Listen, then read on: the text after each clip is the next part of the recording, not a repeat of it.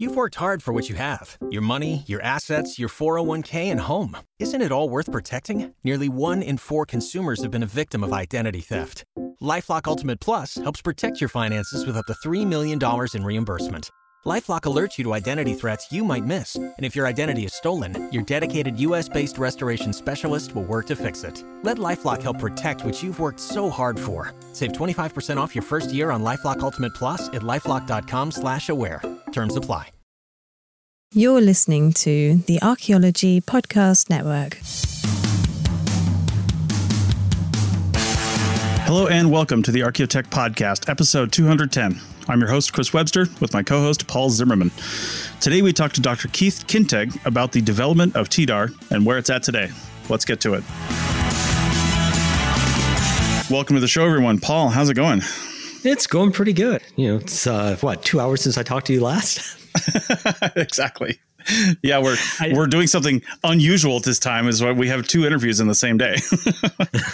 I take it you're still more or less in the same place. Your nomadic lifestyle hasn't taken you someplace totally dramatically different than before. No, I didn't know if I mentioned where I was last time. We're in Las Vegas right now at an RVing event. So yeah, it was our first day. We got here yesterday. Our e-bikes were stolen this morning off the back of our RV. So we're dealing with that. That just means it's time for new e-bikes, really. So otherwise, yeah, Las Vegas is great.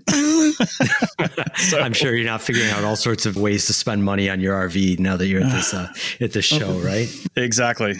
So, all right. Well, let's get into our show. So our guest today, we mentioned in the introduction, was actually on the show for episode 92 about 5 years ago. And we'll link to that in the show notes if you want to go listen to that episode. And when we talked about different things back then, so again, go ahead and go listen to that. We're going to talk about some of the same things, but we're just going to get a little more into it. So Dr. Keith Kintigh, welcome to the show. Thank you. Glad to be here. All right. So we're going to talk TDAR. You were part of the development effort of TDAR when it first started back in, 1999, I think I read somewhere. Why don't you just tell us the impetus behind that? How were you involved specifically? You know, what brought you into the development of TDAR and why? What got us started, I was a professor at Arizona State University. We had a bunch of archaeologists and we got along. And Chuck Redman, our chair, sort of suggested maybe we should just get together as faculty and talk every once in a while. Well, that led to a process where we started meeting either every month or every other week. And that went on for about, I think, 20 years. So we had a really good group. And one of the things that we started working on is, well, each of us was used to working on our own projects in our own areas and time periods. We said, wouldn't it be interesting if we sort of started to think about comparing our cases? As soon as we started to do that, even though most of us were working in the Southwest U.S., we still had data sets that were organized in a different way, used different variable names, different coding schemes. And even though it would seem that that might not be so difficult to integrate, it turns out that, you know, with formal databases, that really was a challenge. Okay. About that same time in 1999, the National Science Foundation had a program announcement for social, behavioral, and economic research infrastructure. And we thought, well, we'll try for that. And basically, we put together a proposal to really look at this problem of data integration for purposes of research. So we wanted to be able to compare cases that were done during different coding schemes, because what we wanted to do is integrate data in a way that people hadn't done it so much, using the raw data. So in a lot of times, synthesis in archaeology involves somebody sitting down and reading all this stuff, or mostly reading everybody else's conclusions and then going from there. But sometimes those conclusions aren't correct when you go back and look at the data. I mean, a good example of this is some of the early tree ring dating of sites in the Southwest before people really developed the methodology. The dates were correct, but how you interpret those dates changed. So Emil Howery's dating of a late prehistoric site that turned out to be pretty important.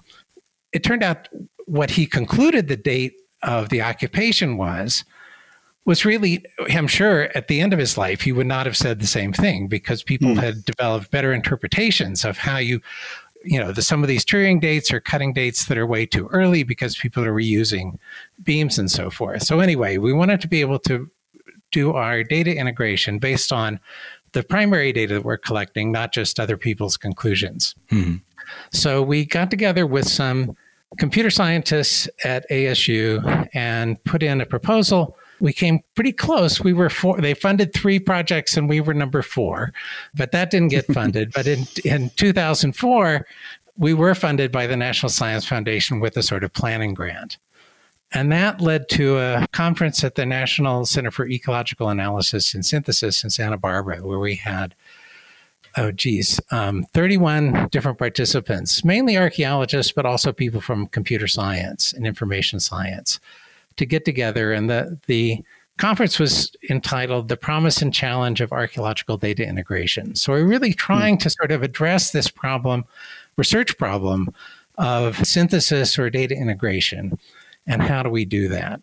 And so that was in 2004. In 2006, that was published in American Antiquity in an article with the same name. And we argued in that article for the development of a national archaeological information infrastructure, which eventually was TDAR. And just a sentence from the abstract of that, concept-oriented archaeological data integration will enable the use of existing data to answer compelling new questions and permit syntheses of archaeological data that rely not on others' investigators' conclusions, but on analyses of meaningfully integrated new and legacy data sets. So we're really trying to sort of work on this problem of synthesis and data integration. Okay. That planning grant had a little sort of pilot funding, and then in 2006, we got $750,000 from the National Science Foundation to really start a serious implementation of this. You know, within a month of getting that, I got I think it was an email or maybe a phone call from the Mellon Foundation saying, basically, would you like to come to New York? We might want to give you some money. Don't fall for that at their own expense. So I thought, well, that's pretty good. Right. And they had independently, they had a program called Scholarly Communications, and that, I think it's the same program, had funded JSTOR. Mm-hmm. Okay. The sort of pilot things of JSTOR. So they're really interested in this issue of preserving knowledge that's being generated. Mm-hmm. And at some point they got an interest. They sort of saw they had funded a bunch of different kinds of archaeology things in the past, and they got interested in a more general solution to trying to deal with the data problems or the data loss really in archaeology. So at the same time, they gave us another planning grant, and that was followed by $3.5 million of funding from them. Their goal was a little bit different. They were happy with the research component, but they were really interested in the problem of just preserving all this data that's getting generated and being lost due to media degradation, computers crashing, to CRM firms going out of business, and what happens to the computers? Well, nothing. And then these data sets that have cost, in many cases, millions of dollars to produce are completely lost. So they were more interested in the sort of sustainability issue of the data and making it available for scholars to advance. Well, those two things fit together pretty well. So we were really sort of proceeded with an integrated concept of doing data integration in the context of this national infrastructure that would collect and preserve data. Our original sort of focus was on databases and sort of formal coded data sets, but we expanded that to include documents and images and 2 and 3D images and so forth as we developed TDAR to really sort of have a more comprehensive way of just capturing all of the data from archaeological projects. So that's what led to the sort of initial development of TDAR, was those sort of two projects joining together as a collaboration between archaeologists at ASU and computer scientists there as well. Okay. All right. And yeah, we've talked to, I think, several people about TDAR on this show, so people should be relatively familiar with it. But what's your involvement with TDAR today? Today, I'm on the board of directors. TDAR has an executive director, Chris Nicholson, who manages the staff, including the programmers and the data curators that make the sort of institutional infrastructure of TDAR. TDAR is housed within a Arizona State University center. So it's the Center for Digital Antiquity. We set up TDAR quite intentionally, though. We didn't want it to be an ASU thing as opposed to a Arizona University of Arizona thing or a University of Michigan thing or whatever. We wanted it to be a national institution. And so the board of directors was selected and continues to be selected nationally and internationally, in fact. So I've served on the board of directors since the very beginning of TDAR. And the board is a pretty active and really a great group that's provided a lot of intellectual support for TDAR. Chris Nicholson was actually on episode 157 of this podcast talking about TDAR, so we'll link to that as well. We're going to also change the name to the TDAR podcast, so from this point on. All TDAR all the time. That's right. That's right. If only. I'm curious, too. This is at the University of Arizona. Arizona State. Sorry about that. Oh, wow. That's a big error right there. I'm going to have to cut that out. Don't. So I'm in cultural resource management archaeology. So is Paul. And, TDAR isn't really, talked about too much in CRM circles, at least up in like Nevada, California, some of the places that I've worked before, and probably because of the data sets and who owns them, to be honest with you, and what goes on there. If it's a private project, I'm not even sure you're allowed to put it in some sort of resource like that.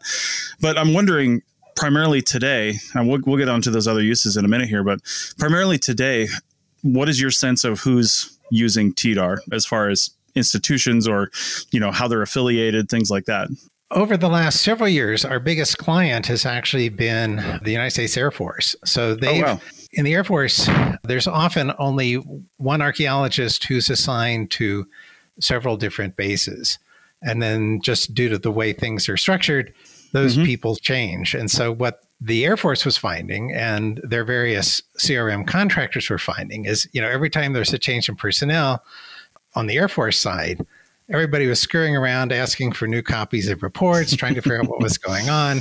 And so they have invested in basically taking a lot of their legacy, especially reports, and putting them in TDAR so they can be found and used sort of by them and other people across the bases. So in the CRM world, we should talk about that issue of data ownership and so forth. But I think one of the things the Mellon Foundation really focused on, which was quite important, is how do you sustain this infrastructure? Who's going to pay for this in the long run? And our original model was that the federal agencies, when there's an undertaking, the federal agencies have some responsibilities. And just like they have responsibilities to curate data, and there are federal regulations about, I'm talking about curate artifacts, and there's a whole code of federal regulations about the curation of artifacts, they have responsibilities that are now very clearly laid out in law and in regulation, both in the National Historic Preservation Act, the Archaeological Resources Protection Act, and then there's some new legislation that's made it even more explicit. The federal agencies have responsibility to preserve the data that are coming out of archaeological investigations and to make it available to the extent that that's appropriate to whoever's interested.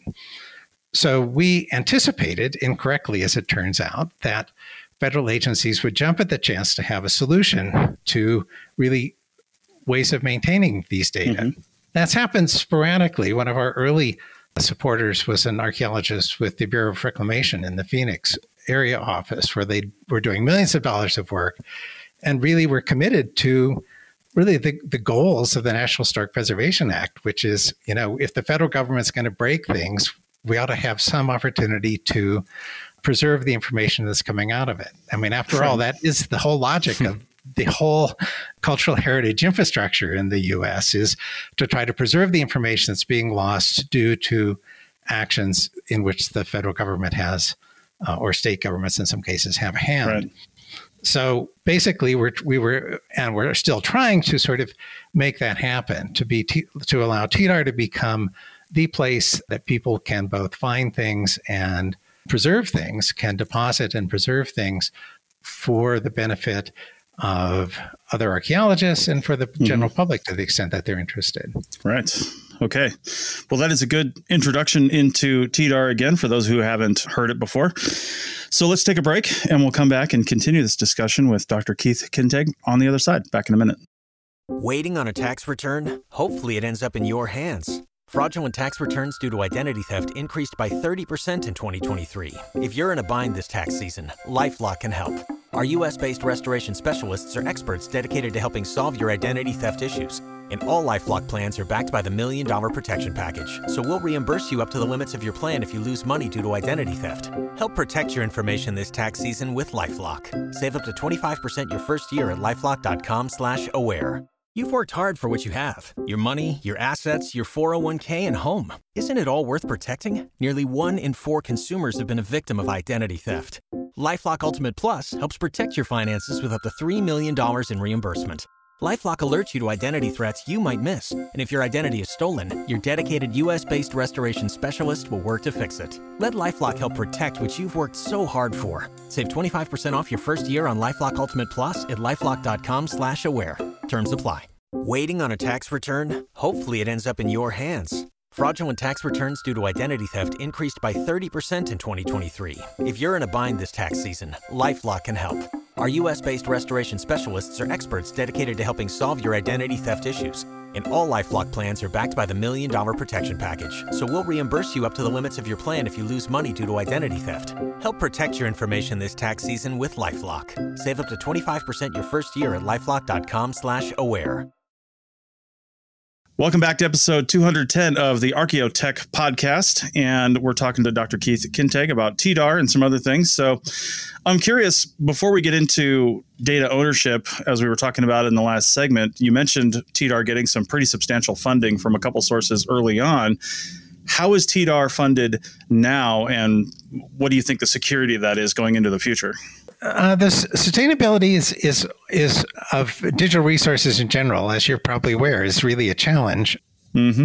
TDAR is funded now primarily through grants and contracts. So we have contracts. Basically, we've been committed from the very beginning to making data available for free. So that is, it never costs anything to download data, and we charge for the upload of data. If you want personalized training, we charge for that. There's lots of free training that's available online. And we charge for what we call data curation.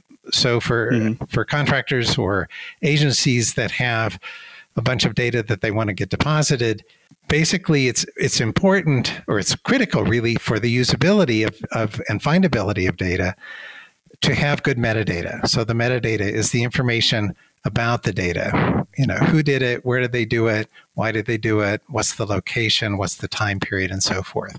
So creating good metadata allows the data to be found, but that takes some time. And that's actually the most time-consuming part of it. Uploading it, as you can imagine, doesn't take very long at all.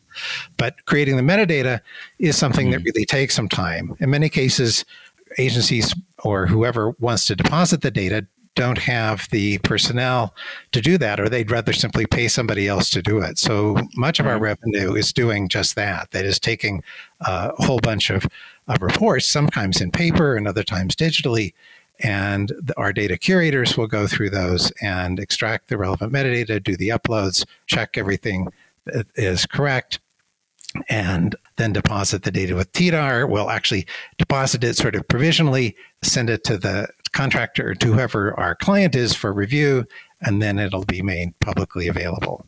In some cases, we get grants specifically to do the curation where, as a part of the grant, this is often the case for National Science Foundation grants, the grantee will do the data upload and do the metadata creation. So we designed TDAR so that people could do the metadata creation on their own. And then there's an upload fee associated with, depending upon the size primarily of the data set and type. So it's a combination of those basically labor services, which are the data curation, and then the upload cost on a per file basis. Okay. I have a question about that upload cost. You've mentioned it a couple times now. Is there an ongoing curation cost, or is it all encompassed by that single upfront cost? Yeah, the way we designed it and the way it continues to be was there's not an ongoing cost. It's a one-time fee for doing the upload. And the goal was to try to make that sufficient to cover not just the initial costs, but the original goal, which I don't think we've met, was to basically endow a data set. I mean, so that is you try, and I think, and our model here is from the Archaeology Data Service in the UK, which has been quite successful, is you basically charge enough that when you sort of consider that the storage costs are decreasing over time, if you were to sort of invest some of that money, you obviously don't invest that individually per data set, but sort of put that in a pool, you then are providing enough revenue to do it. We haven't ever been able to meet that yet, but what we're doing now is basically the ongoing costs are mostly, the storage costs are fairly small. Data migration can be more expensive. You know, if all of a sudden Microsoft changes how its, you know, database files are organized, then, you know, or how PDF documents are done or something that Adobe does, then we need to migrate those data sets so they continue to be readable and usable. And that's a more challenging and more expensive proposition. But the idea is to try to have a one-time fee that will cover both the ongoing storage and maintenance costs. And part of it is just the software maintenance, because as you know, this TDAR is a big package that depends on lots of open source other software packages that get security updates and other kinds of updates, or that stop being supported. And so there's an ongoing software maintenance cost, which is actually probably our largest sort of technical cost associated with the structure. Yeah, ongoing software development and maintenance costs are usually the thing that people don't even think about the most. Right. We've talked to other people that have put together software packages, whether they're open source or not, or something they're trying to sell. And they're like, oh yeah, so we're going to put this together. And I'm like, great, what does this look like in a year when iOS 17 comes out, or when, you know, the next Android operating system comes out, or, you know, the next operating system for your computer for that matter? You know, what's that look like? So yeah, that's absolutely huge. And then along those lines is, you know, CRM, again, I have a CRM focus, but CRM companies are just used to paying for stuff, you know, subscriptions, you know, Esri costs and, you know, all kinds of stuff that we have to pay for. Has there ever been any discussion about like I don't want to necessarily call it a tax, but like a TDAR tax on CRM firms? Like if you plan on getting federal permitting, then you have to pay so much into TDAR as a part of this or something like that, right? I'm just curious as to doing something like that would maybe encourage them to use TDAR, but then also provide ongoing revenue, right? Oh yeah. I mean, and basically that's something like that has been our model from the beginning. Our idea was that basically the agencies would put into RFPs that just like they put in curation costs for artifacts, they put in curation costs for TDAR, so that an RFP would say, well, and any contractor who wants to bid on this has to have a plan for the data curation, and TDAR would be the obvious place for that and budget for it. We've talked as a way of implementing that, we've talked about also just having a subscription. So it would cost either an agency, we've talked to the agencies about this a bit, you know, if they would come up with, you know, if it's a big agency, you know, some substantial amount of money every year, and that would cover all of their contractors. So that's another model that we've thought of, and that way. But part of our original idea with just having it part of the RFP was that there wouldn't be any new money involved. That is, we weren't trying to get money from the agencies. The agencies always complain that they have, you know, not enough staff and not enough money. But if we just put the costs into the ongoing contracts, that doesn't take care of the legacy data, but it would take care of the ongoing data. We haven't gotten there yet. We had a big meeting last March, I think, with the lead people in almost all the federal agencies about how to sort of implement something like this to sort of get there. The problem with doing it with the CRM firms, which we're very happy to do and we can do right now, is that the feedback we get is that, yeah, as soon as the government requires it, we'll be happy to do it. But otherwise, our bids are going to be non-competitive because our competitors across the street or in the other are going to not do it, and it's going to cost them less to do the same project. So basically, I gave a presentation a few years ago, and Spokane, I think, to ACRA about TDAR. And, you know, we get a lot of sympathy about, yes, this would be really good, because I know in CRM firms, people spend a lot of time on a new project, digging up all the reports from other contractors who've worked in the same area and stuff like that. So, you know, it would be a good thing, but we haven't, even though we have a lot of sympathy from the contractors, and actually ACRA has a nice statement about what ought to be done in terms of digital that the board adopted. There's, you know, there hasn't been much action, with a few exceptions, from the contractors themselves, for reasons I completely understand. Sure. Yeah, no, it's interesting to me that you're mentioning building it into the contracts, not related to TDAR at all, but similar sort of thing is that on academic projects I've worked on, part of the grant application process is now describing in detail what your digital management plan is, your DMP, because without it, you're not going to get that grant, because they don't trust that you're going to curate the data effectively. So, you know, those also are coming out of, you know, NSF and other federal agencies. So I would expect that there's already some purchase. I don't know within the agencies that govern CRM work, but I expect that there's already the knowledge of the need for such a thing in funding agencies and regulatory agencies. Yeah, I mean, they recognize the need, but they also haven't come up with any way. You know, it's amazing to me that really, you know, I think our first production version of TDAR was in 2010 or so. So it's been 13 years. We've been pushing this since before then. Mm-hmm. And, you know, it's just, if you talk at the local level, they'll say, well, you know, whatever the state, let's say Bureau of Land Management or whoever it is, well, you know, somebody else needs to tell me to do this. And then you talk at different levels, and we've talked at the national level, and people sort of saying, well, yeah, we should do something, but there's all these problems, and, you know, there's always some sort of impediment to doing it. I mean, everybody says, yes, we need to do something.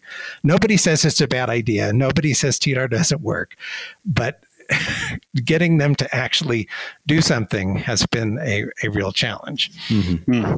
Okay. All right. Well, with that, let's take our last break, and we'll have a little bit longer discussion on the other side as we wrap this up with Dr. Keith Kintigh. Back in a minute. You've worked hard for what you have, your money, your assets, your 401k, and home. Isn't it all worth protecting? Nearly 1 in 4 consumers have been a victim of identity theft. LifeLock Ultimate Plus helps protect your finances with up to $3 million in reimbursement. LifeLock alerts you to identity threats you might miss, and if your identity is stolen, your dedicated U.S.-based restoration specialist will work to fix it. Let LifeLock help protect what you've worked so hard for. Save 25% off your first year on LifeLock Ultimate Plus at LifeLock.com/aware. Terms apply. Waiting on a tax return? Hopefully it ends up in your hands. Fraudulent tax returns due to identity theft increased by 30% in 2023. If you're in a bind this tax season, LifeLock can help. Our U.S.-based restoration specialists are experts dedicated to helping solve your identity theft issues. And all LifeLock plans are backed by the $1 Million Protection Package. So we'll reimburse you up to the limits of your plan if you lose money due to identity theft. Help protect your information this tax season with LifeLock. Save up to 25% your first year at LifeLock.com/aware. Welcome back to the Archaeotech Podcast, and we are wrapping up this discussion on TDAR and, you know, digital preservation methods, so to speak, in general, with Dr. Keith Kintigh. And a couple segments ago, in the segment one, and we didn't get to it last time, we were talking about the subject of data ownership and how, you know, that is a problem with CRM, of course, you know, private companies paying for cultural resources to get done, not on federal land or on a place where that report doesn't get stored with, say, the BLM or the, you know, the Army Corps or something like that. What kind of discussions have you guys had around that with the storage of potentially that kind of data and access to it and things around that nature? I think there's sort of two parts to that. One thing TDAR does that's essential for CRM data is it has two different kinds of data sets. All the metadata is public, but the data sets can either be confidential or public. Okay. And confidential, basically in the US, there's some categories, particularly site locations, that are protected under federal law. Mm-hmm. They're protected from FOIA requests and things like that. Mm-hmm. And there's no way that most agencies are going to allow any data to go in as public that have site locations and that sort of thing. So what we've encouraged people to do with reports is to try to segregate the parts of reports. Often there could be an appendix that's a technical appendix that has the site locations, or maybe just a table of site locations or other confidential information, and then put the body of the report that doesn't contain any confidential information. The other way to deal with it is to have a confidential report and then a redacted report, where with Acrobat, you go through and you redact the confidential information. And ideally, people would be putting in, where there is confidential information, they'd be putting in both a confidential report where the agencies doing the depositing, or the individual or company doing the depositing, controls the access. That is, if somebody wants to, somebody else may find the metadata. Right in TDAR, you can generate a quest to the data owner saying, you know, I would like to get access to this, and here's who I am and here's why. And then the owner can decide and then go on TDAR and either give them permission or just let it go. So that sort of part of it is covered. What we haven't sort of dealt with, and I think it really just needs to be dealt with by the federal agencies, is the sort of idea that the contractors or the contractor's client, you know, some private client, land developer or whatever, they somehow own the data because they paid for it. I mean, my view is that they've paid for it, to the extent that it's something that is done subject to federal law or regulation or a state law or regulation.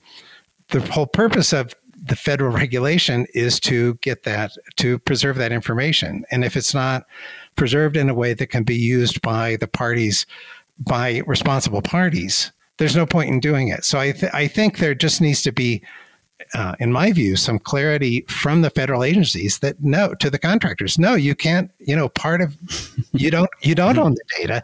Your client does not own the data. The federal government, if anybody owns it, it's a public resource because it was generated with public money, or was generated due to a public interest as expressed through ARPA or NHPA or whatever.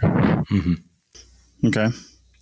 So I'm wondering, as we're in this last segment here, what you would like the future of TDAR to be, right? I mean, I think we all know where we'd want it to go, but I think from a realistic standpoint, in the near term, but then in the far future, what would you like to see TDAR become? Well, first, I'd like to see it become the place where people deposit data, whether it's from an academic project or a CRM project. And I think the route to that is for one way or the other. Agencies, just like they require the curation of artifactual materials, to require the curation of digital materials in a responsible digital repository that can make them findable and accessible and preserve them in the long term. So I think the way to do that is for agencies to one way or another require that and pay for it, either, you know, directly from the individual contracts or through some sort of subscription, but in some way. In a broader sense, my goal is that also that TDAR would be used a lot, that people would use it to do the kinds of synthesis of data that isn't really covered by our model of cultural heritage in the U.S. That is, you know, the whole model in the U.S. is the sort of polluter pays model, where if somebody's going to, you know, whether it's build a cell tower or build a highway, you know, whoever's doing the damage needs to pay for the mitigation. But that is done on a sort of project by project or often site by site basis. But nobody's paying for sort of putting all this together, you know, and so we get a lot of comments about, how many more, you know, burned rock middens do we need to see, or how many more pit houses or whatever it is. And without some way of synthesizing that data, we need to really, you know, what's the point? And so the synthesis, what we're trying to do is enable that synthesis. We've got some really powerful data integration tools that will allow you to take, and our biggest success there has been with faunal data, where you can have a input and ontology of faunal data categories, whether it's species or different kinds of damage to the bones or element, whatever. We got a group of people together internationally to develop a set of ontologies for the variables that faunal analysts typically use. Any individual data set can then be mapped into that ontology in a hierarchical way. And then you can do a data integration. We've now got a project that Kate Spielman led I don't know, 350,000 elements across the Southwest from, I don't know, 30-some sites, wow, all integrated so that you can query that as one integrated data set. So having people use the data integration features of TDAR, or do it on their own if they want to, but just really be able to use TDAR to do archaeological synthesis. And I've been involved with Jeff Altschul in the creation of the Coalition for Archaeological Synthesis, which is really devoted to encouraging archaeological synthesis and trying to figure out ways to do it. Okay. Looking back at your comment about, you know, data synthesis analysis and having people use TDAR, I'm wondering, is TDAR jumping on the AI bandwagon like pretty much everybody else is these days? Because I've always said, and it's really bad here in Nevada, I think, because we walk across the desert on a huge pipeline or something like that. And, you know, we record these two flake lithic scatters that nobody really cares about, or single flake, you know, isolates and things like that, that by themselves don't really mean anything. But together as a whole, obviously, you can tell things from that, but it's difficult for humans to see that sometimes. You know what I mean? And like I said, is TDAR thinking about using or integrating any sort of AI tools in order to help with some of these things or anything else? We haven't really talked about that specifically. We have talked about and done a little experimentation with automated metadata creation, that is having the machine basically read the report and be able to extract the metadata. I mean, that would go a long ways. Sure. And ADS has done some experiments with this.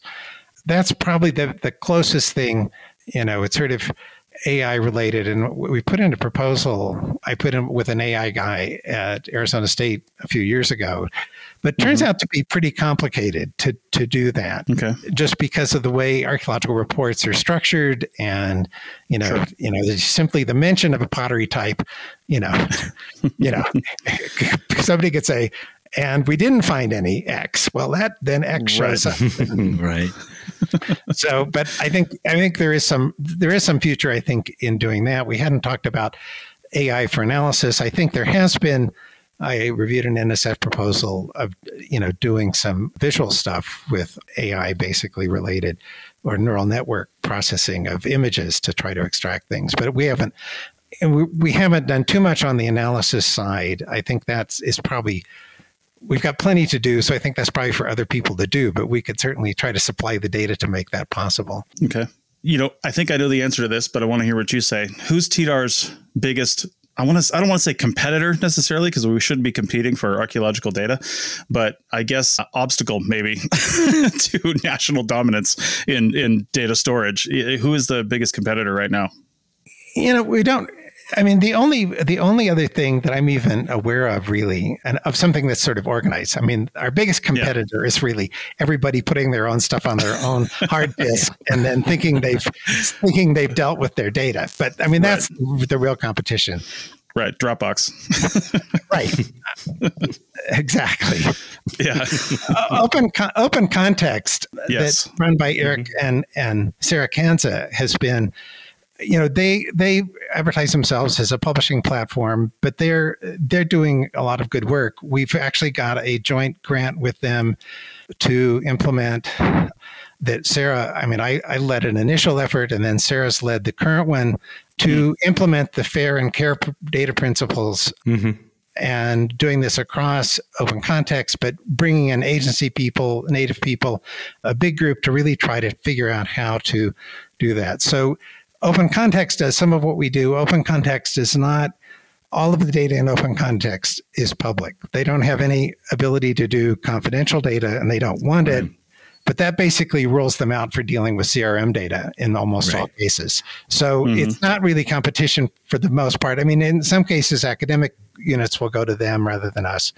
But it's not, that's not the real obstacle, I think, for us.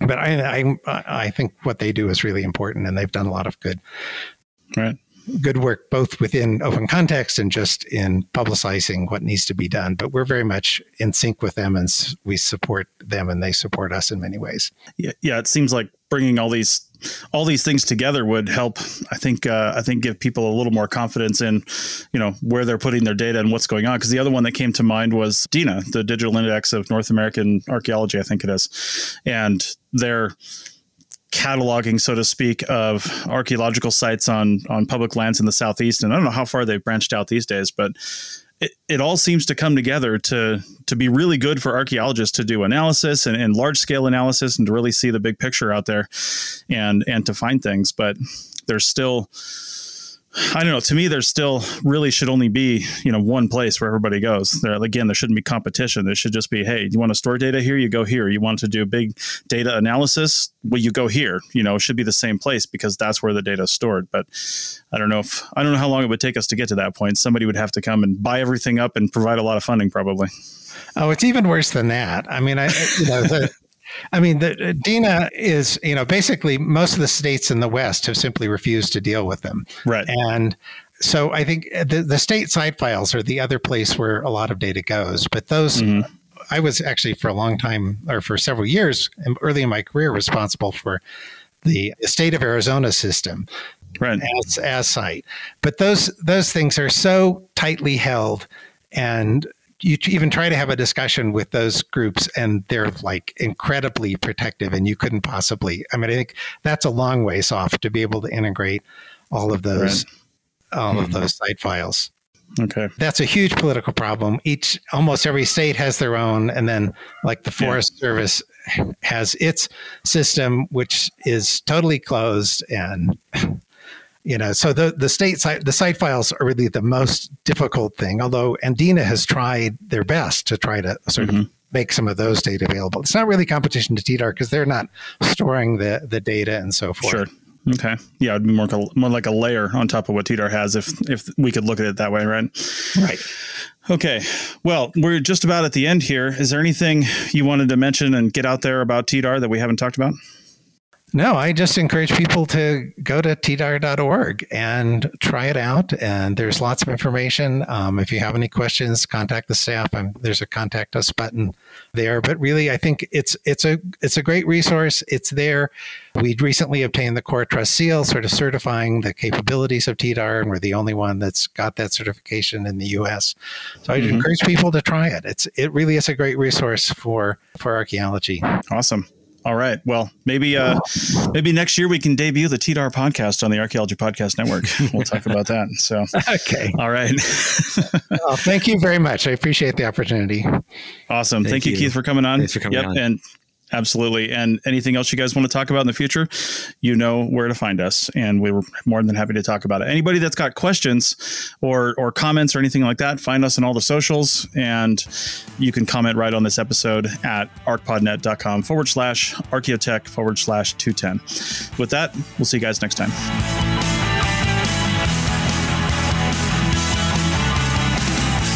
Thanks for listening to the Archaeotech Podcast. Links to items mentioned on the show are in the show notes at www.arcpodnet.com/archaeotech. Contact us at chris@archaeologypodcastnetwork.com and paul@lugal.com. Support the show by becoming a member at arcpodnet.com/members. The music is a song called Off Road and is license free from Apple. Thanks for listening. This episode was produced by Chris Webster from his RV traveling the United States, Tristan Boyle in Scotland, DigTech LLC, Culturo Media, and the Archaeology Podcast Network, and was edited by Rachel Roden. This has been a presentation of the Archaeology Podcast Network. Visit us on the web for show notes and other podcasts at www.arcpodnet.com. Contact us at chris@archaeologypodcastnetwork.com.